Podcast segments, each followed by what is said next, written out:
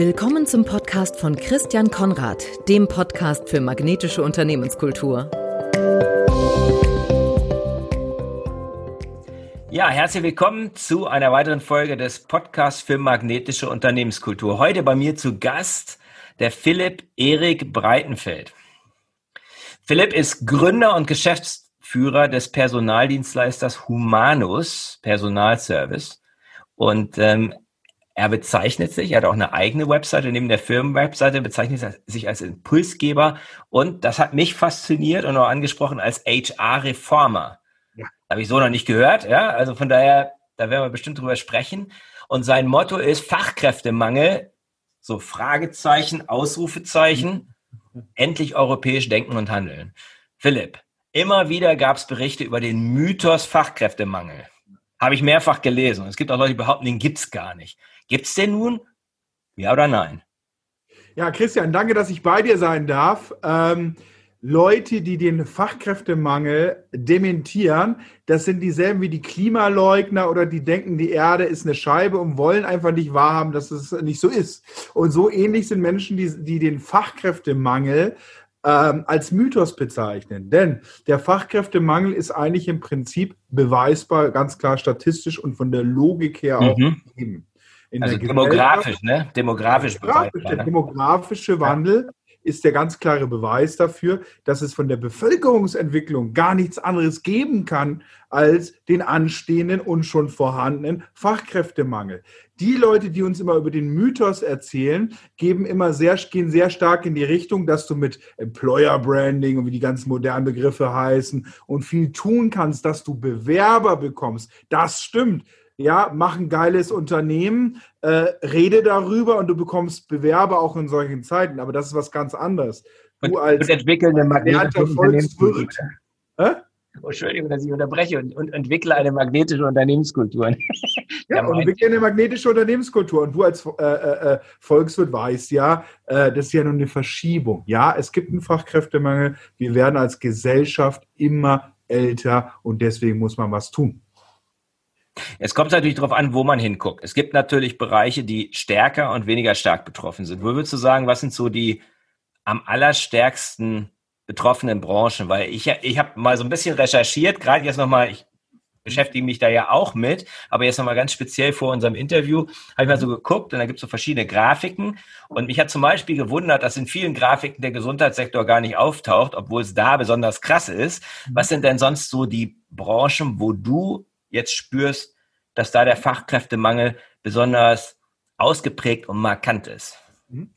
Du, hast es ganz richtig erkannt. Es gibt ja diese zwei Kenngrößen. Einmal der Status quo und dann einmal die Entwicklung. Das mhm. heißt, im Status genau. quo können die aktuell die Pflegekräfte, obwohl wir da schon Mangel haben, zum Beispiel in der alten Pflege, jetzt noch agieren. Aber wenn wir wissen, dass wir in 10 äh, bis 15 Jahren circa 30 Prozent mehr Menschen über 55 Jahre alt haben und gleichzeitig 17 Prozent weniger unter 22 Jahren, dann ist diese Schere ja riesig. Und wenn wir wissen, dass statistisch gesehen fast eine Million Pflegebedürftige in den nächsten 20 Jahren auf den Markt kommen, so blöd das klingt, ja, oder zumindest in die Heime kommen oder zumindest pflegebedürftig werden. Und gleichzeitig, zum Beispiel in Bayern, der Durchschnitt einer Pflegekraft Ende, also Mitte bis Ende 40 ist im Durchschnitt und die ja nicht bis zum Renteneintrittsalter in diesem Beruf bleiben, weil er einfach zu schwer ist, dann wissen wir, dass der demografische Wandel eigentlich die größte Herausforderung der Nachkriegszeit an uns ist und Corona oder äh, Lehman äh, äh, Brothers Krise temporäre Phänomene sind, aber bevölkerungsentwicklungstechnisch wissen wir hier, dass der Status quo langt, wie du sagst, taucht nicht auf, aber in einer, in einer rasanten Geschwindigkeit auf uns etwas zukommt, was, wenn wir jetzt nicht handeln, passieren können. Status quo in meinem Beruf, Handwerker auf dem Land. Ja, Mechatroniker, Kfz, Elektrik, Gas, Wasser. Jetzt schon Riesenmangel trotz Corona, trotz Krise hin und her. Absoluter Beruf. Also Handwerkbereich äh, äh, dann. Dann gibt es temporäre Krisen wie Corona, das heißt, momentan hast du in der Industrie weniger Probleme. Es gibt sehr viel, ne, so CNC-Maschinen, Medina, Schweißer, um in die Praxis zu gehen. Da gibt es jetzt momentan wieder mehr. Mhm. Aber gerade der ländliche Bereich, der hat flächendeckend dort, wo es gut läuft, wirklichen Fachkräftemangelbedarf. Wir wissen es ja aus dem Kleinen, wie lange dauert es, äh, bis man einen guten Handwerker hat, was kostet der dann auch und solche Geschichten. Ähm, deswegen brauchen wir diese zwei Kennquoten. Es gibt den Status quo und es guckt immer, es geht ja immer darum, will ich ein Unternehmen gründen? Mhm. Und was kann ich in den nächsten fünf Jahren machen? Habe ich überhaupt, habe ich ein geiles Produkt? Habe ich eine, eine, tolle Dienstleistung? Aber wer kämpft denn an meiner Seite? Gibt es ja auch Menschen und so. Und äh, deswegen sage ich, ich finde, das sind diese zwei Kenngrößen jetzt und in fünf bis zehn Jahren, je nachdem, wie lange man noch arbeiten will und vor allem muss. Da braucht es eben ja, Leute wie dich und mich, ne? Hm, genau.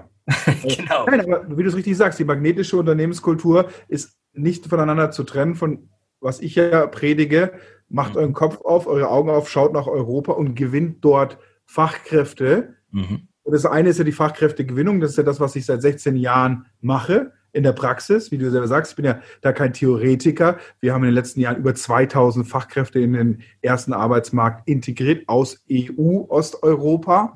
Und gleichzeitig braucht es ja das Thema, da kommen wir sicher später auch nochmal dazu, die sollen dir ja auch bleiben. Und dazu genau. eben die unter magnetische Unternehmenskultur.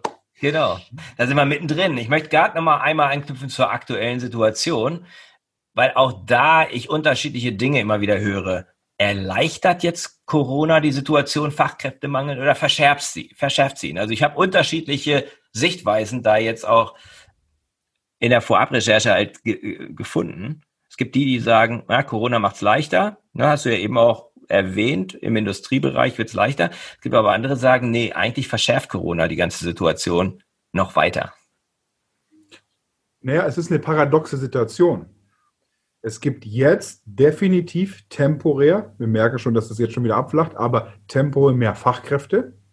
Aber es gibt jetzt aber auch viele Betriebe, die jetzt an Fachkräfte kommen könnten und sich die entweder nicht mehr leisten können, Wachstum, weil sie mhm. eine mitbekommen haben, ähm, oder Angst haben, jetzt so weit zu planen und einen Haufen Leute einzustellen, weil sie verunsichert sind. Und das ist die paradoxe Situation. Du hast jetzt beides. Die Chance, gute Fachkräfte zu bekommen, ist jetzt in einem kleinen Zeitfenster so groß wie in den letzten zehn Jahren nicht.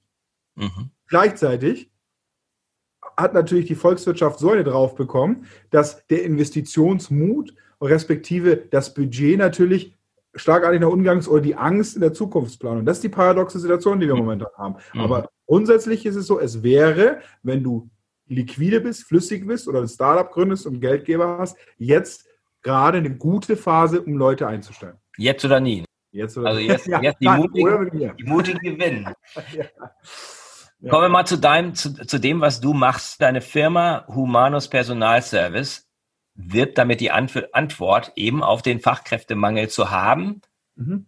Wie sieht eure Antwort konkret aus? Also ich stelle mir vor, ich bin irgendwie eben genauso ein Handwerksmeister mit 10, 15 Leuten irgendwo im ländlichen Bereich, jetzt hier vielleicht irgendwie westlich von Oldenburg in, in, in, in Ostfriesland oder keine Ahnung, wo es halt plattes Land ist. Ja.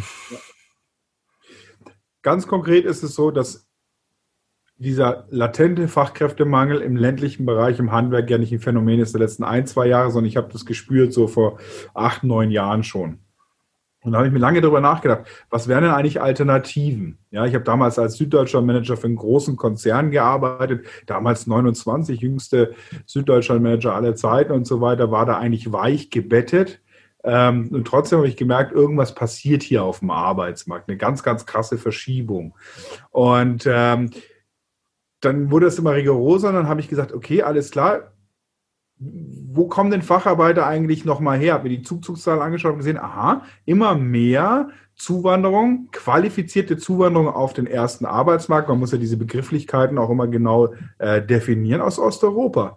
Und da habe ich meine ersten Kontakte nach Polen, äh, äh, generiert. Dann war ich in der Slowakei, in Tschechien, Rumänien. Ich bin fast über 250.000 Kilometer durch ganz EU-Osteuropa gereist, habe dort wow. Partner gefunden, habe mich, mhm. hab mich mit denen unterhalten, habe hab, hab da was aufgebaut und habe gesagt, hey, da gibt es ja Leute, Handwerker, die sind ja schon immer in Deutschland, Schweiz, ohne EU-Freizügigkeit schon gewesen, logischerweise, kennen wir ja alle. Die, die Schlesier, Polen, ne, sprechen Deutsch, sind die Vorfahren teilweise unserer äh, Väter und Mütter. Und Kulturen sind ähnlich, hey, integriert die uns.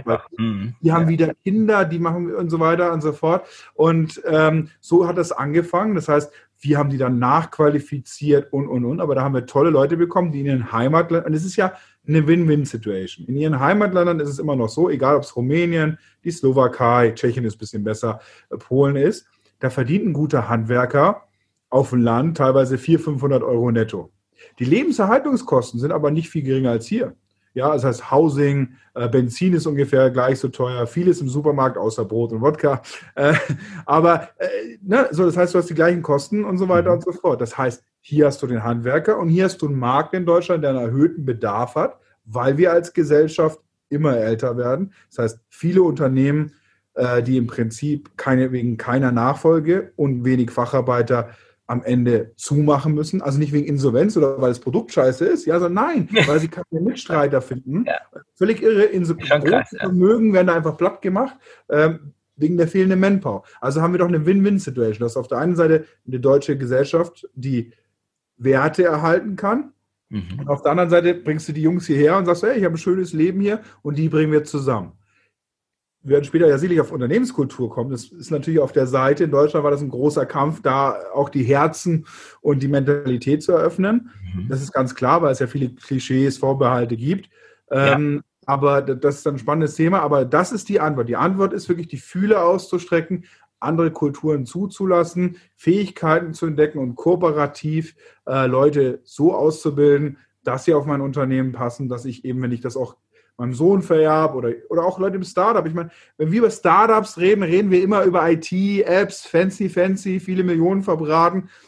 Das Wichtigste in Deutschland ist, ich dir nicht sagen, ist der Mittelstand. Wir leben alle von einem gesunden Mittelstand. Und das sind eben Leute, wo es ganz normale Ausbildung gibt, es ganz normale Berufe sind. Und davon leben wir. Und das ist so ein bisschen die Achillesferse der Gesellschaft. Und da sage ich ganz ehrlich, gibt es ja auch Startups. Und diese Startups diese Gründungen, ich nenne sie da immer eher Gründer anstatt Startups, ähm, müssen sich auch auf den Weg machen mit Mitstreiter. Ich, absolut, ich heute, absolut. Ich, wenn, äh, ich, ich, rate meiner Tochter, äh, gründe ein Handwerker-Startup. Das ist das Beste, was du machen kannst hier auf dem Land und so weiter. Du wirst auf jeden Fall, äh, gerade wenn du im Bereich bist, Handwerk, den man nicht wegdigitalisieren kann. Äh, Bau, äh, Bau ne? Ja, Bau, Gas-Wasser-Installateur, mach das. Ist natürlich schwierig, so Mädchen zu sagen, mach Gas-Wasser-Installateur, aber ähm, that's it. Ja, Lehr also eine Lehrstelle kriegt sie auf jeden Fall. Auf jeden Fall. Meister und, zwar mit, und zwar mit Kursern. Ja. Der freut sich sowas von. der der Gas-Wasser-Installateur bei, bei, bei euch vor Ort, weil der sucht ja immer nach vernünftigen Leuten. Also nach Leuten, die auch tatsächlich ausbilden kann, ne? die auch bereit sind zu lernen, die auch bereit sind, die Arbeit zu machen. Absolut. Und dann ist ja die Thematik auch folgende. Ähm, wir haben das mal analysieren lassen. Die Bereitschaft von Schülern, Abge Schulabgängern, Mittelstufe oder äh, Hauptschule, wird immer geringer, einen Handwerksberuf auch anzunehmen. Also Handwerk, die probieren ja viel mit so Kampagnen, Handwerk ist sexy und und und. Ja, gar keine Frage. Aber ähm, wir haben mal äh, eine Statistik rausgelassen, dass nur noch jeder zwanzigste Schulabgänger an einer handwerklichen Ausbildung interessiert ist. Und äh, das ist das nächste Problem. Es kommt also on top von der Demografie eben nochmal drauf, dass diese Berufe auch gar nicht mehr so sexy sind. Also das machen wir auch.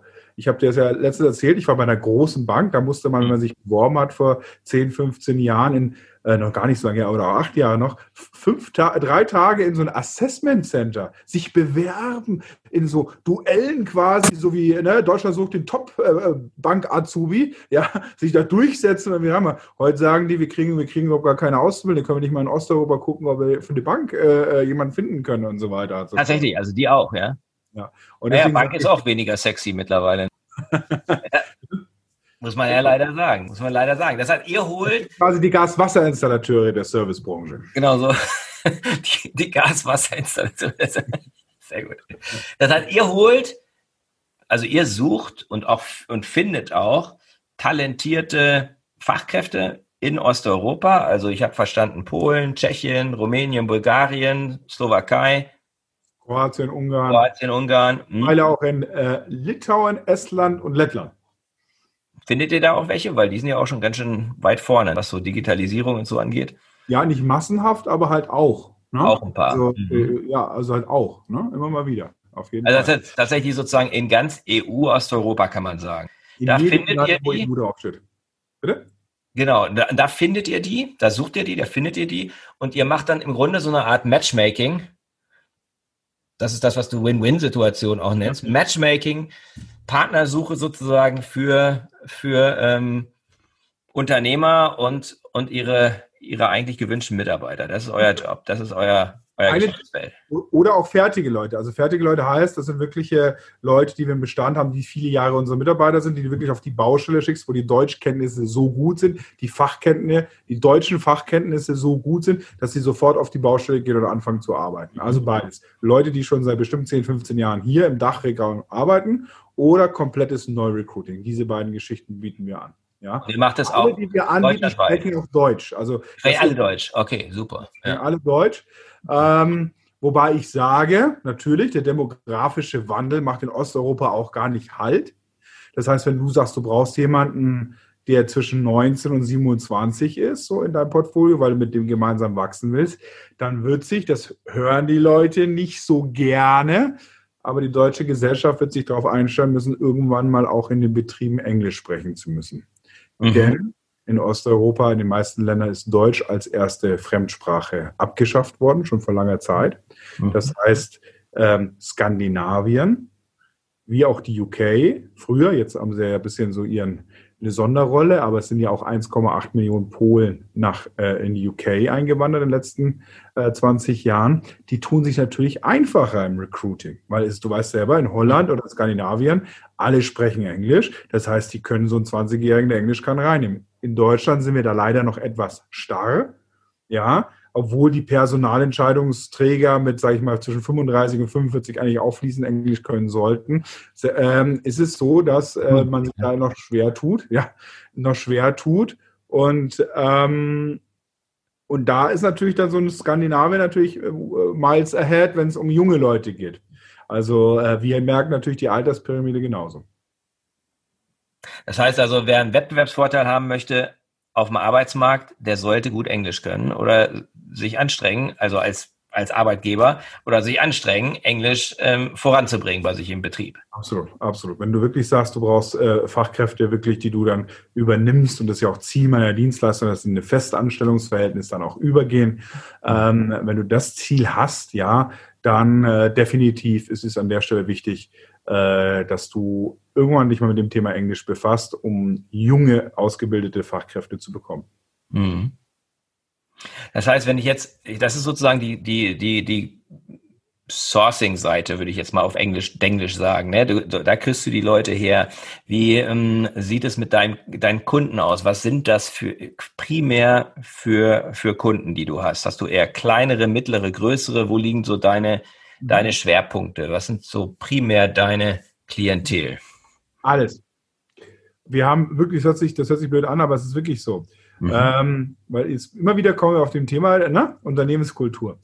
Ähm, beim, beim Elektrikerbetrieb mit äh, fünf Mann mhm. fällt uns manchmal die Integration vom Elektriker sehr viel einfacher, weil es sehr familiär zugeht. Ja, die sind offener mhm. für sich und so weiter und so fort. In der Konzernstruktur äh, muss man das manchmal von oben nach unten diktieren, nun seid doch mal offen. So, ja. mhm. Und äh, äh, deswegen, aber wir haben alles. Wir haben vom Großkonzern mit äh, 10.000 Mitarbeitern bis hin eben zum kleinen Elektriker-Handwerkbetrieb mit fünf Leuten ungefähr. Also da sind wir wirklich sehr, sehr breit gefächert. Ähm, und ich sage doch mal, ich finde Handwerksbetriebe oft gut, weil Entscheidungswege kürzer sind und ähm, äh, die Leute, die das auch entschieden haben, oft auch die, die Leute sind, die ihr Mann sind. Ne? Mhm. Du hast bei Konzernen auf das Thema, wobei wir da auch gerne bereit sind, also wir haben eine tolle Kooperation auch.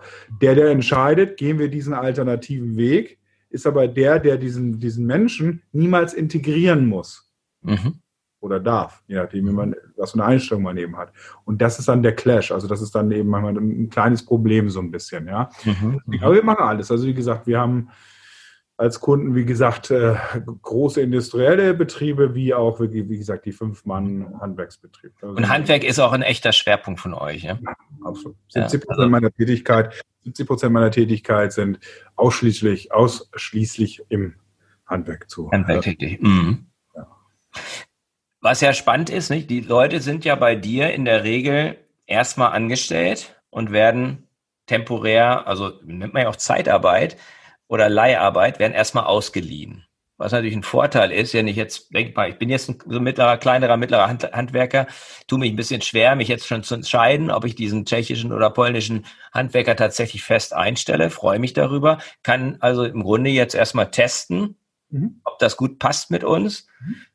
Und wenn es gut passt, dann, da, dann kann ich ihn übernehmen. Ist das, ist das so? Dann kann ah, ich also sagen, okay, der, der Piotr oder wie auch immer, der, der ist so ein, so ein toller Kerl, der hat sich so gut ins Team eingefügt und der macht so eine gute Arbeit den würde ich jetzt gerne, lieber Erik, ähm, äh, genau, will ich, will ich, äh, Philipp, äh, den würde ich jetzt gerne ähm, haben. Ja. Fest. Den würde ich gerne einen unbefristeten sozialversicherungspflichtigen Vertrag geben. Ja, äh, das ist der Sinn. Also nochmal, ähm, ich bin seit 16 Jahren in der Personaldienstleistung tätig, auch in den klassischen Zeitarbeitsgeschichten, aber das sind wir nicht. Wir benutzen das Stilmittel, ja, mhm. aber wer so diese klassische Zeitarbeitsfirma sucht, so für zwei, zwei Tage, drei Tage oder zwei Monate irgendjemand ausleihen und wieder zurückgibt, sind wir nicht, sondern wir nutzen dieses Stilmittel, genau wie du sagst, risikolos äh, den Unternehmen das zu, die, die Leute zur Verfügung mhm. zu stellen, mhm. sodass es so einen Warm-up-Prozess gibt. Mhm und, das, und, und auch diese, diese Hemmungen ein bisschen abgebaut werden, ja, oder diese Bedenken. Und dann führt das meistens zu Übernahme. Also von daher, ja, wir nutzen das Stilmittel der Arbeitnehmerüberlassung, absolut, würden uns jetzt aber klassisch nie ähm, als Zeitarbeitsunternehmen sehen. Mhm. Du bist ja ein Reformer, ne? Du bist ja der HR-Reformer. das möchte ich jetzt noch mal gerne wissen. Was genau möchtest du reformieren oder was bist du dabei zu reformieren? Weil du machst, du redest ja nicht nur, bist ja auch Redner, aber du redest nicht nur, sondern du machst es ja konkret mit deiner Firma Humanus, machst du das ja konkret, diese Reform. Ja. Die, die Reformen sieht wirklich so aus, dass wir wirklich aus den starren Systemen, wie wir sie kennengelernt haben, ausbrechen müssen.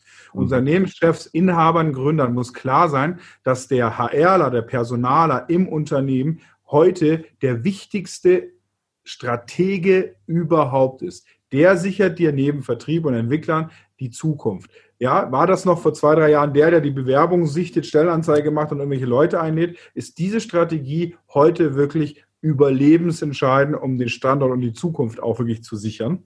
Das mhm. heißt, das ist schon mal der erste Grundgedanke. Zweitens, wir sind Europäer. Das ist ja bei vielen nicht angekommen und so weiter und so fort. Aber ich glaube, dass das eben im Prinzip letzten Endes auch zum Positiven genutzt mhm. werden kann und sagen kann, hey, wenn wir Europäer sind, dann haben wir doch auch die Chance, da Partnerschaften, Synergien und machen wir doch unser Herz auf, dass ja. wir sagen, hey, den, der, den Wohlstand kannst du im Prinzip nur durch Kooperation mit Europa auch sichern. Das heißt auch im Personal und so weiter. Es geht nicht anders, ja. Das heißt, ja. die Reform liegt darin, dass wir wirklich diese alten, ne, wie hat man damals gesagt, in den 16, 17, ne, den Muff unter den Tataren oder sowas, ja, einfach irgendwie einfach mal äh, quasi ablegen und die Dinge einfach neu denken und sehr viel mehr in Synergien, offenen Herzen, ja, in dieser äh, gut gemeinten Willkommenskultur. Ich rede von der Zuwanderung in den ersten Arbeitsmarkt, wirklich auch genau. von Verbänden und sowas gestalten. Ja, die ganzen, ich nenne sie jetzt mal alle nicht, ja, aber dass auch da mal ganz klar wird, dass, wie wichtig das ist und auch mal sehr praxisorientiert gesagt hat, was an was leidet denn die Wirtschaft? Denn du hast, äh, du hast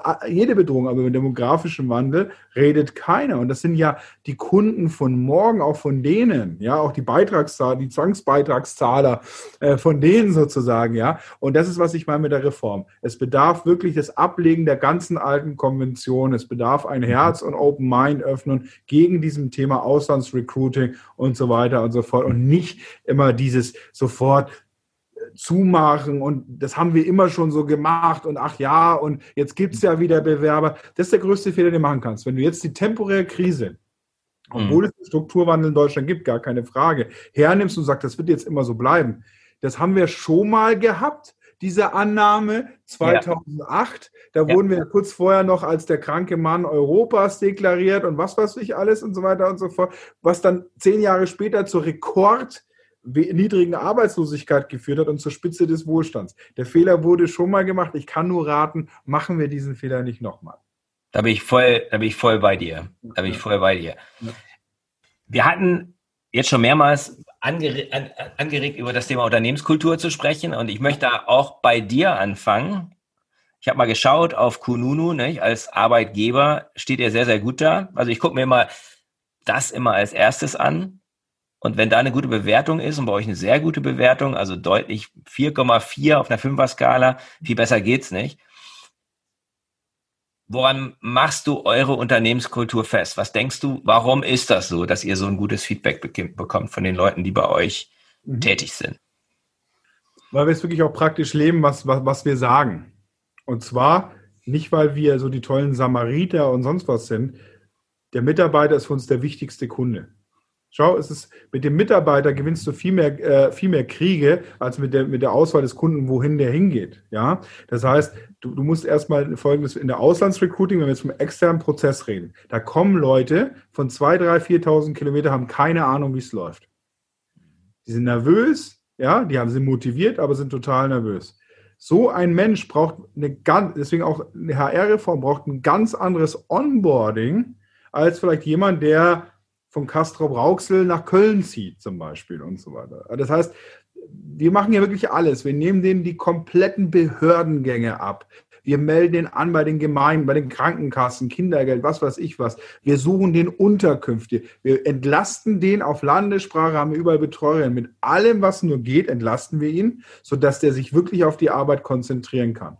Und das heißt auch, er kann uns anrufen, wenn er Probleme hat, ne? wirklich da Not, äh, Not-Hotline und, und, und. Weil uns wichtig ist, dass wir, deswegen heißt der Firmenname auch Humanos, wirklich den, den Mensch da in den Vordergrund stellen. Mhm. Und jetzt sagt er, ja, das sind immer diese, die, die über Nachhaltigkeit und alles Mögliche und so reden. Nein, das ist doch ein kapitalistischer Grundansatz. Geht es meinem Mitarbeiter gut, performt er mega beim Kunden, ist mega motiviert und der Kunde ist begeistert und bestellt seinen nächsten Mitarbeiter auch wieder bei mir. Das ist doch ein ganz einfaches Prinzip. Wer hat denn irgendwann mal gesagt, du musst Leute ausbeuten, um Geld zu verdienen? Das ist Schwachsinn. Das ist doch nur ein kurzfristiges Phänomen. Du kannst Leute super behandeln, du kannst Leute äh, äh, wirklich einfach gut bezahlen und am Ende ein großes Unternehmen aufbauen mit dieser Idee. Ja, und das ist das, was ich meine. Es gibt, na, dann kommen die immer mit so Marktpreisen, das, das, das. Ich kann es nicht mehr hören. Ich bin so nah dran an diesen Geschichten. Ähm, äh, das ist Quatsch.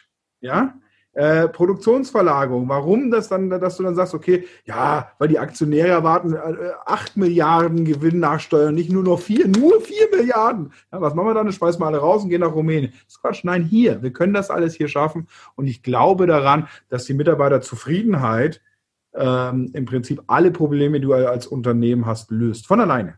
Mhm. Also, also, also würdest du, wärst du auch ein Verfechter der These, dass, ich frage das habe das schon öfters gefragt in Interviews, was kommt zuerst, die Mitarbeiter oder die Kundenzufriedenheit? Und du bist auch ein Verfechter von der Antwort, die Mitarbeiterzufriedenheit kommt zuerst. Ja, ja. Gar keine Frage. Und ich glaube, das gilt nicht weil nur die für die Personaldienstleister. alleine. Die kommen völlig von alleine. Ja, weil, weil der Mitarbeiter dann einen guten Job macht und das bedeutet, er, er, der Kunde wird zufrieden sein. Ja. Es, die, die umgekehrte Argumentation hat auch, macht auch einen Sinn und ist wahrscheinlich sogar kompatibel, ist sowohl das auch. Wenn du eine Servicekultur etablierst innerhalb des Unternehmens, das heißt also, dass innerhalb man alle Menschen, die einem begegnen in, dem, in der Organisation, so behandelt, wie man den besten Kunden behandeln würde, dann hast du natürlich logischerweise entwickelst du eine Gewohnheit, die dann auch mit dem echten Kunden, also dem Kunden, der etwas einkauft, eine, Dienstleistung oder ein Produkt, die du bei dem dann auch zeigst, ne, dieses Verhalten. So, also es funktioniert wahrscheinlich in beide Richtungen. Glaub aber gerade bei, bei dem, wo, wenn, wenn wir über diese Menschen, die dann aus Osteuropa zu uns kommen, wenn wir die willkommen heißen, die mit Wertschätzung behandeln, so dass die sich auch wohlfühlen, weil die sind ja unheimlich mutige Menschen, ne? die, die nehmen unheimlich viel auf sich und kommen zu uns und da gehört sich das eigentlich auch, ne, als guter Gastgeber, dass man die eben wertschätzend behandelt. Wenn man das tut, dann sind die total happy und sagen, wo kann ich anfangen?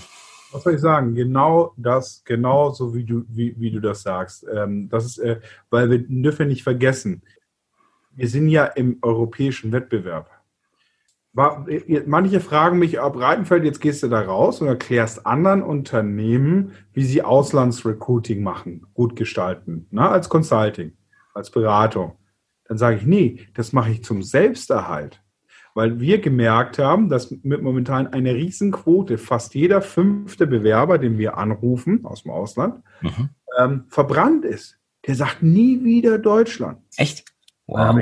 Da gedacht, wow. gedacht, habe ich so gesagt zu meinen Disponenten, hey, hinterfrag das mal, äh, weil diese Aussage höre ich jetzt immer wieder öfters beim Abschlussbericht über den Bewerber. Hinterfrag das mal, was dann da eigentlich los ist. Und dann kommt das Thema eben, naja, da hat sich so ein Unternehmen so ein bisschen an Auslandsrecruiting äh, äh, probiert. Das heißt, er war da mit sieben Koffer irgendwo am Bahnhof in der Provinz und das war's dann. Da saß er dann und sollte dann gucken, wo er zurechtkommt. Solche Kleinigkeiten und so weiter und so fort. Und das ist ja ein Riesen, das ist ja ein Riesenproblem für uns. Das heißt, wir haben, wir vernichten, weil man so ein bisschen, Unternehmen hat gesagt, was machen wir jetzt? Auslandsrecruiting. Ist ja nichts Besonderes. Gibt es ja schon viele, viele Unternehmen, die das machen. Aber halt wie?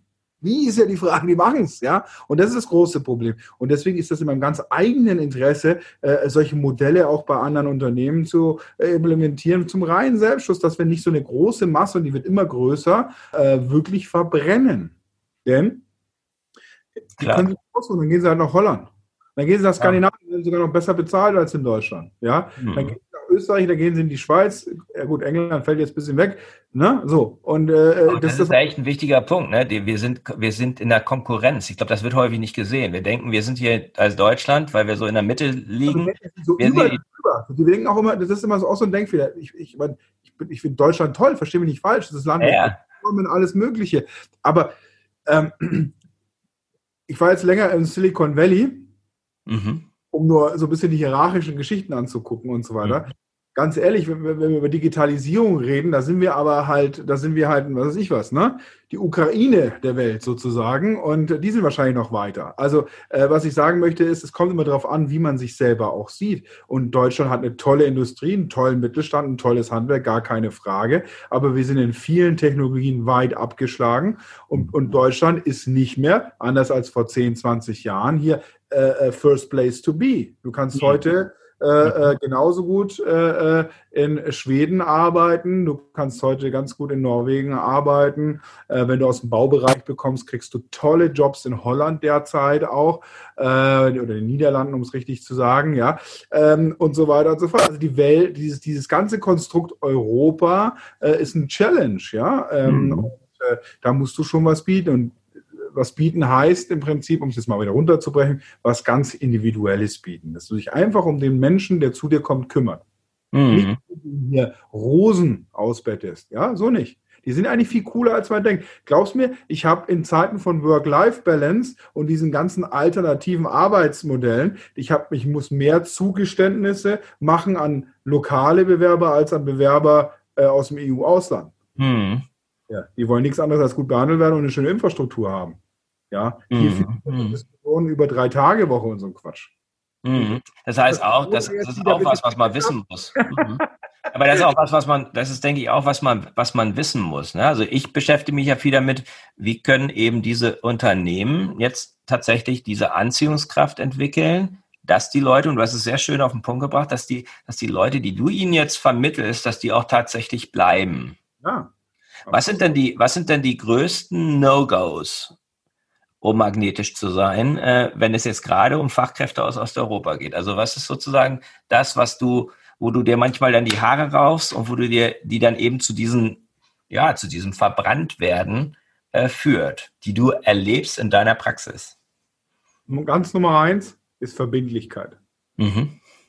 In die Kampagnen, Social Media Kampagnen, die ich in Polen fahre, geht es nie darum, dass ich schreibe, ich suche einen Elektriker. Es geht immer darum, dass wir zertifiziert sind, dass wir äh, äh, Tarif bezahlen, dass das, das. Es geht immer um Vertrauen zu schaffen. Mhm. Das ist das Thema Vertrauen schaffen. Das heißt, wenn du sagst, die No-Go, das No-Go aus Nicht-Vertrauen wäre eben mangelnde Verbindlichkeit. Das ist das Versprechung, was Lohn, was Umstände angeht, kannst du gar nicht halten. Und machst nur so billige Anwerbung und so weiter und versprichst, da sind die weg und verbrannt, kommen die nicht wieder. Das Wichtigste mhm. ist Verbindlichkeit. Mach das, was du versprichst. Also auch für den, auch für jetzt für den Gas- und Wasserinstallateur, der jetzt den ähm, den hochqualifizierten Facharbeiter aus, aus Ungarn bei sich jetzt an, angenommen hat, erstmal über dich, dass der auch tatsächlich das hält, was er verspricht. Das ist das Wichtigste. Weil der. Das die Entlohnung oder die Art der Arbeit, ja. Aha. Wenn du äh, Möbeltischler anwirbst, schick ihn nicht zum Fenstermontage auf die Baustelle äh, fünf Wochen, wenn das nicht der Deal zwischen euch war, um sehr praktisch jetzt zu werden. Ja, aber das ja genau, aber das ist genau das, was ich glaube ich wichtig ist, dass man da wirklich sehr konkret wird, ne? Ja. Und das ist, das ist zum Beispiel das absolute, äh, absolute No-Go. Ja? Mhm. Das zweite ist, du musst halt deinen Kopf aufmachen, insofern oder dein Herz aufmachen, dass das eben nicht Leute sind, die mhm. aus der dualen Ausbildung herauskommen. Erkennen die Chance und nicht das Risiko in dem Menschen. Mhm. Ja? Du musst vielleicht mal ein bisschen über die ein oder andere Sprachbarriere hinweg hören oder unterstützen oder dass er halt fachlich nicht ganz so ist wie der, der Geselle und so weiter. Aber seh die Chance, seh das Invest in diesen Menschen, was der dir bringen kann, weil einen anderen hast du eh nicht. Und du hast halt wieder keinen. So. Das erinnert mich gerade an, an ein Gespräch, was ich vor ein paar Wochen hatte mit einem Handwerker, nämlich Günther Schmitz. Ich weiß nicht, ob du den kennst aus Luxemburg. Mhm. Wenn nicht, müsste ich euch beide mal zusammenbringen. Das wäre sehr spannend. Und er sagte, er guckt immer nach Talenten. Ihn interessiert die Papierform nicht. Ihn, er, er, er guckt an Talente. Ne? Er hat ein Handwerksunternehmen mit, mit 100 Leuten aufgebaut. Ne? Extremst erfolgreich. Ja? Ähm, und ist gerade dabei, das nächste aufzubauen. Der guckt immer nach Talenten. Ich habe noch nie in meinem Leben studiert und auch keine Ausbildung gemacht. Ja, siehst du mal. Mhm. Das alles, das ist, glaube ich, total wichtig. Ne? Also man sagt ja, auf, das ist wieder eine englische Geschichte, man sagt ja, recruit for, for, for talent oder Character, ja, train for skills. Also ich würde immer sagen, Talent und Charakter ist wichtig. Ne? Also, dass du dir anguckst, was ist das für ein Mensch? Ne? Ich, will verbind, ich will verbindlich sein, ich will auch Verbindlichkeit auf der anderen Seite. Und wenn das nicht da ist, kannst vergessen. Ne? Also wenn dann windiger Geselle kommt, dann kann er noch so talentiert sein, das wird, du wirst nicht glücklich werden. Und genau. genauso ist es umgekehrt aber auch. Ne? Es, es geht, alles fängt ja an bei der Einstellung. Ne? Mhm der Einstellung, wie du im Kopf gesagt hast. Wenn ich gerade von meinem Weg erzähle, das ist natürlich kein Weg, den ich irgendjemandem äh, ans Herz legen will. Aber ich habe mich in der Nische festgesetzt. Nach dem, ja, äh, meine Mutter wollte, dass ich äh, nach dem Abitur äh, Medizin studiere. Ja, weil ich soll es ja besser halt haben die. Meine Eltern kommen mit äh, aus nicht wohlhabenden Verhältnissen. Dann haben die gesagt, okay, was, was macht man, wenn man den Tipp bekommt von seiner Mutter, dass man Medizin studieren soll? Richtig, man äh, öffnet eine Kneipe. So habe ich es dann gemacht mit 18. genau. Das hatte sie sich auch so gedacht. Ne? Naja, das, das war ihr Hinweis dann auch so, ja. und äh, äh, dann habe ich gemerkt, okay, ich und meine Freunde, wir sind unsere eigenen besten Gäste. Das ist betriebswirtschaftlich nicht ganz so sinnvoll, was wir jetzt da machen. Und dann bin ich durch Zufall in den, in, in den, in den äh, Vertrieb einer, einer Zeitarbeitsfirma gerutscht.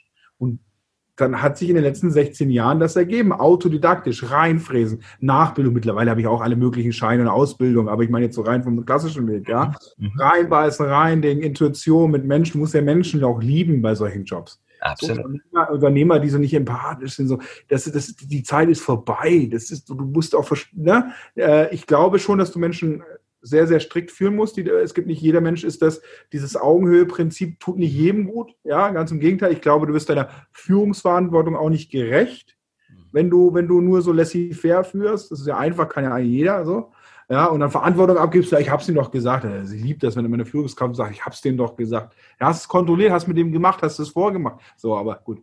Anderes Thema jetzt, ne? Das Thema, das, das schöne Thema Delegation, ja. Mhm. Ja, aber äh, ja. Äh, das, was ich meine, äh, und, und, und so ist es eben auch, wie du richtig sagst. Wenn da jemand ist, der von der Einstellung sagt, ich will das jetzt und ich beweise mich jetzt da und ich kann mir hier eine Existenz aufbauen, die ich mir äh, durch die politischen Zustände in meinem Heimatland nicht erlauben kann und ich gebe jetzt hier alles, da ist für mich ja 70, 80 Prozent der Miete schon gewonnen. Der Rest sind genau wie du sagst, Skills. Mhm. Ja, und wenn wir über die Schule nachdenken, 90 Prozent der Skills, die wir da gelernt haben, haben wir nie wieder gebraucht. Schön, dass ich bin Freund der Allgemeinbildung, schön, dass wir sie gelernt haben, aber wir haben sie nie wieder gebraucht, um irgendwas zu tun. Und, und, und wenn wir diese 10 Prozent nur nehmen, die kann ich lernen. Und als Elektriker sage ich, ich will jetzt die Ausbildung nicht über den Haufen merken, aber ich sage jetzt mal, ich habe so einen Schweißerkurs gemacht, ja, und so weiter. Ich kann mir vorstellen, wenn ich das ein halbes Jahr jeden Tag trainiert hätte, dass ich ein guter Schweißer wäre. Absolut. Das ist auch so. Ich kenne das, ich kenne das auch aus dem Bekanntenkreis, dass, dass Leute sich Dinge halt auch extremst gut selber beibringen und bis auf, bis auf absolutes Spitzenniveau, ohne jeglich jemals eine Ausbildung zu haben. Wir kennen Künstler, Quereinsteiger, Künstler, ja. Literaturautoren, ja, mhm. äh, Gastronomie-Quereinsteiger, äh, Steiger, Schauspieleinsteiger. Also, denen fehlen zwar hier und da die Skills, aber wenn die, wenn die diese Passion haben und diese, diese unbedingten Willen und sich da völlig, völlig drin äh, einfließen kann und so weiter und so fort, ja. Die, die besten Journalisten sind doch nicht die, die alle auf der Nannenschule waren. Das ist doch Quatsch. Ja, sondern das sind doch alles Typen gewesen. Ja, Ja, das waren doch alles Typen, das waren doch äh, nicht so die, die, die, äh, so, und, und, und, und die man sich heute so erinnern kann. Die besten TV-Moderatoren äh, und, und, und so weiter und so fort. Und, und auch in der Kunst sowieso, die waren doch nicht alle, waren doch nicht alle auf der Kunstfachhochschule. Absolut. Und genau darum geht's, ne? Also das, wenn ich das nochmal zu, zu, zurückgehe auf diese No-Gos, ne? Das erste No-Go ist eben mangelnde Verbindlichkeit, das zweite ist, so, so, ein, so ein enges Kastendenken, ja, der muss exakt so sein wie der deutsche Geselle, ja. Wenn, das ist das zweite No-Go, ne? Und das dritte, was ich jetzt rausgehört habe, ist, einfach kein offenes Herz oder keine Empathie zu haben. Also, ähm, das hatten wir auch in einem Vorgespräch. Das fand ich einen sehr markanten Punkt, ne? dass, dass man eben nicht nur offen sein muss, okay, der ist vielleicht jetzt von seinen Fähigkeiten ein bisschen anders strukturiert und da drin die, sehe ich die Chance. Das andere ist, dass man ein offenes ich fand, finde es ein schönes Bild, ein offenes Herz hat für den Menschen, der da kommt. Ja, absolut, muss man haben. Und das sind die, das sind einfach, es gab ja immer wieder, es gab, gibt ja immer, du weißt ja selber, es gibt ja auch Unternehmen, die in solchen Krisen zweistellig wachsen. Genau. Das muss man sich mal angucken. Sind das wirklich die, die Glück gehabt haben, weil wir jetzt auf einmal ein Produkt haben, das man in der Krise mehr braucht? Mhm. Okay, das ist ein. Oder sind es Leute, die eigentlich auch vor der Krise schon ganz, ganz viel anders gemacht haben? Mitarbeiterbindung, Kultur im Unternehmen, neue Wege gehen und äh, all die Sachen, die so gehen. Und wenn man das analysiert, sieht man ganz oft, dass das Leute sind, die vor der Krise auch schon sehr, sehr viel richtig gehabt haben und danach eine gewisse Beständigkeit haben, Kundenbindung, das wenige, was es noch gibt und vor allem dann auch flexibel sind. Und das ist das, was ich meine mit der Flexibilität, die kann man so auf den Menschen übertragen. Zu sagen, du hast, du gehst nicht immer mit so einer Erwartungshaltung ran. Und das ist aber auch kein Phänomen des Auslandsrecruiting. Wie gesagt, das ist auch ein Phänomen, wenn du mit normalen Leuten sprichst. Was ich nicht mag, ist so ein bisschen, das müssen nicht alles auch schönreden. Ich mag diesen, diesen Umkehrungsprozess manchmal nicht. Mhm. Das heißt, du brauchst einen Fachmann und musst mit all seinen Umständen leben, weil du kriegst keinen anderen. Das ist was, wo ich sage, da ist mit Berlin eine persönliche Grenze. Ja, ich habe zum Beispiel einen Elektrikerbetrieb, der jammert, der ist ja mitten in der Pampa, wirklich in so einem äh, äh, 1000 Seelendorf. Der hat einen Elektriker, der kann so ein Sanitär, äh, so, ein, so ein Brandschutzsystem, Honeywell heißt das. Ja. Und wenn er den verliert, wird er nie wieder einen bekommen und kann das nicht mehr mhm. anrufen. Der Bewerber weiß das und geht nur drei Tage in der Woche zur Arbeit und will den vollen Lohnausgleich. Weißt du, das ist jetzt eine Negativstory, aber sowas äh, führt auch zu, sowas passiert auch, wenn so ein Markt eben äh, verknappt. Und das ist eben irgendwas, wo ich sage, äh, ist nicht alles Gold, was glänzt. Und ich freue mich, dass der Bewerber mehr Mitspracherecht hat und dass man auch ein bisschen mehr auf Augenhöhe da zusammenkommt und nicht mehr so ähm, um den Job betteln muss, das ist schon in Ordnung. Aber alles hat immer so seine extremste Auswüchse auch so ein bisschen. Und äh, wenn jetzt alle so schwärmen, äh, so schwärmen mit diesem ganzen Thema äh, Homeoffice und so weiter und dass jetzt wir das alle gelernt haben, das stimmt. Aber ich sage es nochmal, nicht jeder kann mit so viel Selbstverantwortung umgehen. Und ich finde Führungskräfte schwach, die äh, quasi laissez-faire führen, da wo eigentlich starke Führung angebracht worden wäre. Weil es ist immer leichter, nicht an den Menschen ranzugehen, sich nicht mit ihm auseinanderzusetzen, sondern ihm irgendein so Pamphlet hinzulegen und sagen, das ist doch dein Leitfaden und jetzt mach mal. Und das ist ja das, was passiert. Ne? Wir sind ja alle im Homeoffice, ich habe es ihnen alle gesagt, dann schmeißen wir die Leute raus, tun sie wieder rein. Also ich glaube, äh, das ist nicht die Lösung. Und dann gibt es tolle Leute, die so angetrieben sind, dass sie sagen, ich will meine Verwirklichung, ich mache das, ich will für meine Familie ein gutes Leben. Ja. Kinder, Tochter, ja, wie gesagt, mir ist auch wichtig, dass der Keller voller Burgund ist und ich kann das Mineralwasser endlich wegschmeißen. So, das kann ja alles sein, ja. Aber solche Menschen ich, äh, von 103, also ich kenne das nur so, die so angetrieben nee, ist, ist so. Ich glaube, ich glaube, das ist auch sozusagen das Geheimnis der Delegation. Ne? Du kannst delegieren und zwar immer auf dem, ich nenne das mal, dem Level an Initiative, ja. den du vorfindest auf der anderen Seite. Ne? Also als Führungskraft musst du immer schauen, musst du immer einschätzen, wie viel Bereitschaft zur Selbstverantwortung ist eigentlich da und entsprechend dem gebe ich Verantwortung. Mhm. mhm. Ja, das ist, das hat natürlich, das hat, und das hat natürlich sehr viel auch mit Menschenkenntnis und Erfahrung zu tun. Ja? Ähm, eine gewisse Risikobereitschaft brauche ich immer. Ne? Damit ich die Leute stretche, muss ich ihnen vielleicht immer ein kleines bisschen mehr geben, als sie jetzt gerade wollen. Aber eben nicht, wie du, wie du aus der Erfahrung dann sagst, irgendwie jeden gleich behandeln. Das funktioniert nicht. Weil jeder ist irgendwo in der Entwicklung.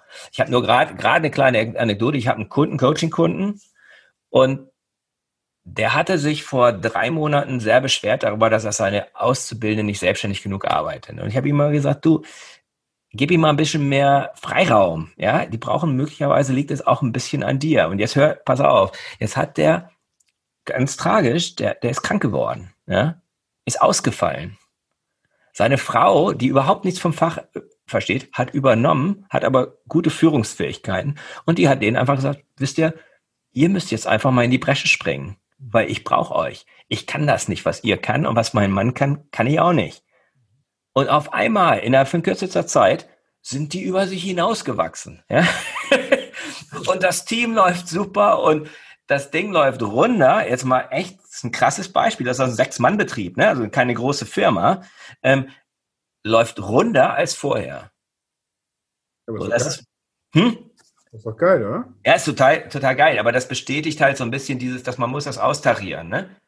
Also ja, manchmal muss man den Leuten ein kleines bisschen mehr Verantwortung geben, als man ihnen vorher gegeben hat. Also wenn man sagt, okay, ich schätze ein, so viel kann ich dir zutrauen und jetzt gebe ich dir einfach nochmal das kleine bisschen mehr und up, kommt die Motivation raus. Ne? Und, und, und das weg. Das sehe, das sehe ich genauso. Das, okay, das, äh, das sehe ich genauso wie du. Ja, das sehe ich, ja gut. Genauso wie du, ähm, weil ähm, das ist auch eine Erkenntnis jetzt. Die Erkenntnis ist die, dass, äh, das klingt so flach, aber es ist es so. Ich sehe es an meinen internen Mitarbeitern auch. Äh, wie hat Helmut Schmidt gesagt, in der Krise beweist sich der Charakter. Mhm. Und das stimmt absolut auch. Du hast ja wirklich Leute, die verstanden haben, hey, äh, wir müssen jetzt Gas geben, doppelt, dreifach so viel, äh, um diese geile Humano-Story weiterzuschreiben. Mhm. Und dann hast du, dann hast du Leute, dann hast du Leute gehabt, die im Prinzip null bereit waren, äh, weil die Krise ist hier nicht angekommen. Wir haben viele Jahre gut davor gearbeitet. Das heißt, ich habe niemanden ausgestellt wegen Corona. Ich ja. habe keine Kurzarbeit geschickt und so weiter und so fort. Das ist das Problem, wenn die Krise bei den Leuten nicht ankommt, haben die gar keine Bedrohung. Wenige das verstehen die genau verstehen, was kann da passieren, was kann da passieren. Ich habe letztens gesagt, blödes Statement, ich hätte alle mal einen Monat in Kurzarbeit schicken sollen, dass sie das Gefühl haben, was 5,7 Millionen Menschen da draußen gerade haben. Und was das für ein Luxus ist, zu arbeiten, der sich immer ständig neu erfindet, um nicht in diese Situation zu kommen. Ja.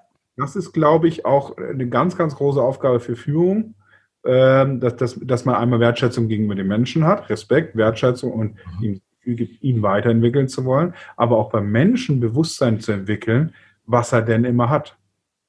Ist ja wie bei uns, ne? Absolut. Absolut. Ehe, wollen wir Single sein? Sind wir Single? Hätten wir gerne eine Frau? Es ist halt immer schwierig im menschlichen Leben. Ne? Ja, das ist Thema Dankbarkeit. Ich glaube, das ist ein unheimlich, also Dankbarkeit ist, glaube ich, ein unglaublich wichtiges Ding. Das klingt jetzt immer so, das klingt so ein bisschen salbungsvoll, aber ich glaube, das ist, das macht genau das, was du gerade sagst. Ne? Es richtet halt den Blick auf die Dinge, die man hat und nicht ständig, dass man nicht ständig auf die Dinge guckt, die man nicht hat. Und ja. diese Grundzufriedenheit ist für die, die, die sich daraus ergibt, die macht dich auch, ja, die macht dich auch magnetisch, ne? Ist ja mein Lieblingswort, magnetisch. Ne? Die macht dich auch magnetisch. Also ich bin immer viel lieber mit Leuten zusammen, die dankbar sind für das, was sie haben, weil die haben eine ganz andere positive Ausstrahlung, als die, die, die ständig rumnörgeln, dass ihnen das nicht passt und das nicht passt und das ist irgendwie doof und sowas, ne? Ich bin im südlichen Afrika groß geworden, meine Mutter war Entwicklungshilfe, ich muss eh mal lachen, über was sich Menschen so aufregen können. Also ehrlich, das ist, äh, ja, also ich bin in Angola, Botswana äh, groß geworden, Namibia und so weiter. Also wie gesagt, meine Mutter war Entwicklungshilfe. Ja sag's nochmal, über diese weltlichen Probleme, äh, äh, über diese First, First World Problems muss ich manchmal echt schmunzeln. Ja, ja, klar. Ja, also ne, ich habe ein guter Freund von mir, Psychologe, ich habe so die eine oder andere Dame äh, äh dort äh, Hausbeamte betreut. Ja. Ja, ja, man, man, man, weiß gar nicht, wegen wie wenig sich manche da umbringen. Ja drüber, aber es ist völlig wahnsinnig. Ja? Du, ich war, ich war nach Kalkfontein letztes, äh, Anfang dieses Jahr, habe eine Schule dort gebaut. Vor, äh, ganz, ja, genau, stimmt. Das, das wollte ich auch noch fragen, was ihr da macht. Kapstadt, ja, ganz, ganz armer Vorort vor Kapstadt. Das ist so, äh, das ist so das allerletzten richtig heftigen Townships, ne, wo nachts wirklich nur Vergewaltigung, Drogen, Prostitution, Schlägerei, Schießerei ist, einer der wenigen und so weiter. Und die Kinder haben es da echt scheiße, ne? Also Eltern immer alle dicht und, und, und lauter solche Geschichten. Schule ist da wichtig, einziger Ort, wo sie eine warme Mahlzeit bekommen. Bau die Schule, geh im Februar zu öffnen und denk mir, oh Gott, ich werde da nur auf, auf, auf, auf, auf Terror und Trauer treffen. Und geh da rein und erlebe nur glückliche Gesichter, die kleinen Kiddies gelacht und mit mir gespielt und hier alles. Ich habe gedacht, ey, das ist ja, also die waren alle happy und easy. Ja? Cool out of nothing, ne? Und die gehen nach Hause und nachts, wenn wenn es dunkel wird, ist die Hölle. Und das ist, was ich meine. Ne? Also man muss ja nicht immer ganz schwarz und ganz hell, aber äh, das ist ganz wichtig. Und deswegen jetzt kommen wir zurück zu unserem Thema. Mach doch den Kopf auf, hol dir doch jemand aus dem Ausland. Mhm. Du hast doch gar kein Risiko. Du hast doch nur Chancen.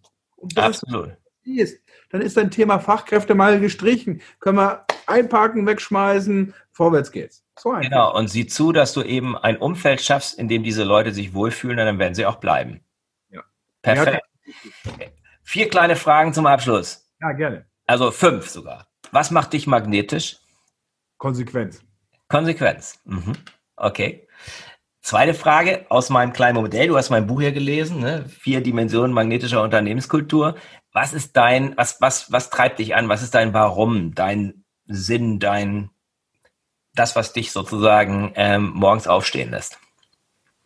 Das, was mich morgens aufstehen lässt, ist die Möglichkeit, Dinge, Visionen, Ziele selbstständig von heute auf morgen umsetzen zu können. Ja, und mhm. das bietet mir das unter nur das Unternehmertum. Mhm. Ich, hab, ne, ich mag keine Autoritäten, ich mag nicht Diktation, ich mag, ich muss, wenn ich eine Idee, eine Vision habe und irgendwas, muss ich sie umsetzen können. Und das ist mein Warum als Unternehmer und auch als Mensch. Mhm. Es kommt da rein und es wird sofort auf die Straße gebracht. Das ist mein Warum. Das heißt, ein von der, einer von deinen wichtigsten Werten ist Freiheit. Freiheit, ja, toll. Ja. Hätte man auch kurz sagen können, ne? Freiheit. Freiheit, ja. Nee, nee, nee, nee. ich finde das so, wie du es gesagt hast, viel schöner. Das sind immer so, das sind immer so Schlagworte. Deine, deine wichtigsten Beziehungen die, äh, die wichtigste Beziehung zu meiner elfjährigen Tochter, Nummer eins, zu meiner wunderbaren äh, Lebensgefährtin Nummer zwei und zu meiner englischen Bulldogge, die jetzt äh, schon zwölf Jahre alt ist und eine kleine Oma ist, Nummer drei. Was gibt dir Energie? Du hast viel Energie, das kommt rüber, ja, das, wenn, man, wenn man dich sieht und hört. Ja. Was ist deine Quelle? Ähm, meine Quelle ist tatsächlich auch wieder das Umsetzen dürfen. Mhm diese un, unglaubliche Lust, was zu bewegen, was, was, was, was zu schaffen. Ja, dieser platte Spruch, aber der stimmt. Ich will so eine richtige Delle ins Universum hauen und zwar nicht aus Ego-Shooting heraus, sondern einfach nur, um irgendwas bewegen, bewegen zu können. Es muss immer um mich rum explodieren. Es muss irgendwas da sein. Es muss, es muss immer viel Krawall sein und hinten muss was ganz Tolles entstehen. Irgendwas verwirklichen, was entstehen. Das ist ganz wichtig. Ja, und da, da ziehe ich das her und natürlich aus meinem sehr gut sortierten Weinkeller. Das ist eine gute Kombi, ne? Also Action und Wein. Ich glaube, das ist das. ist auch. Ja. Mehr braucht man auch gar nicht. Mehr braucht man nicht. Das, das war's. Aber das, das müssen wir, müssen wir ein andermal vertiefen. Last but not least, was ist aktuell dein Fokus? Was ist deine Priorität, sage ich mal, in den nächsten zwei, drei Monaten? Mein aktueller äh, Fokus ist im Prinzip Unternehmen Mut zuzusprechen. Ja, mhm. ich merke, dass Unternehmen, Kunden verunsichert sind. Das eine ist meine Dienstleistung als Personaldienstleister. Ich bringe dir mhm. Personal, ja, Breitenfeld. Wir reden über das Thema und helfen euch, das selber zu machen. Aber das ist jetzt momentan nicht wichtig. Momentan sind Gespräche an Kunden, Freunde, fast wieder Mut, ja. Mhm. Äh, seht wieder mehr Chancen als Risiko. Ich, wir leben mhm. jetzt gerade in einer mhm. ganz heftigen Zeit der Verunsicherung und die lähmt und blockiert. Und für so einen, für so einen Hektiker wie mich, für jemanden, so einen rastlosen Menschen wie mich, ist das unfassbar äh, einschränkend so, weil vieles einfach dann auch äh, nicht entschieden wird, ja. Mhm. Deswegen Gespräche über Mut, über Zuversicht und über Chancen sind momentan viel wichtiger als der Abschluss. Sehr cool. Wo findet man dich, wenn man dich sucht, in den sozialen Medien etc.? Achso, ich dachte, jetzt wollte die Adresse von der Kneipe da hinten jetzt nennen. Gut. Ja, das äh, ist natürlich noch eine Option, aber das ist dann für die sehr Reiselustigen unter uns. da hinten ums äh, Gustavstraße. Da. Nein, ähm, meine Firma findet man ganz einfach unter humanus wie human.de. Ja. Und wenn man den direkten Draht äh, zu mir haben will, kann man gerne anrufen oder E-Mail oder Kontaktformular auf breitenfeld.de. Bei den Webseiten irgendwo bin ich locker zu finden. Easy zu finden. Sehr gut. Ich danke dir für das äh, dynamische und inspirierende Interview. Ich glaube, jeder, der jetzt mit dem, sich mit dem Thema Fachkräftemangel beschäftigt, hat jetzt zumindest zwei, drei Antworten, wie er Leute finden kann, die zu ihm passen und wie er sie auch hält. Vielen Dank. Danke dir für die Möglichkeit. Auf bald, Philipp. Das war der Podcast von Christian Konrad, der Podcast für magnetische Unternehmenskultur. Mit Impulsen, wie Unternehmen die passenden Mitarbeiter und die idealen Kunden anziehen. Dazu inspirierende Interviews mit Unternehmern, Entscheidern und Mitarbeitern. Jeden Montag und Donnerstag auf Spotify, iTunes und dem Kanal Ihrer Wahl. Bitte empfehlen Sie den Podcast weiter und unterstützen Sie Christian Konrads Arbeit durch eine Bewertung auf iTunes.